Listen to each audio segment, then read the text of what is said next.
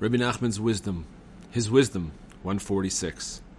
In Likutei Moharan 2, 46, the Rebbe says that the word kasha, difficulty or question, consists of the initial letters of the verse Shema Hashem Koli Ekra. Hear God, my voice, I call. Psalms 27 7.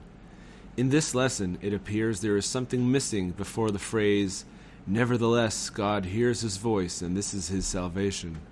This lesson teaches that when you cry out with your heart, this itself is an aspect of faith. You may have many questions and grave doubts, but when your heart cries out, it shows that you still have the burning spark of faith. Without this spark, you would remain still. Therefore, the cry itself is in the category of faith. Understand this. This cry can also bring you to faith. The cry itself is an aspect of faith, but it is a very weak faith.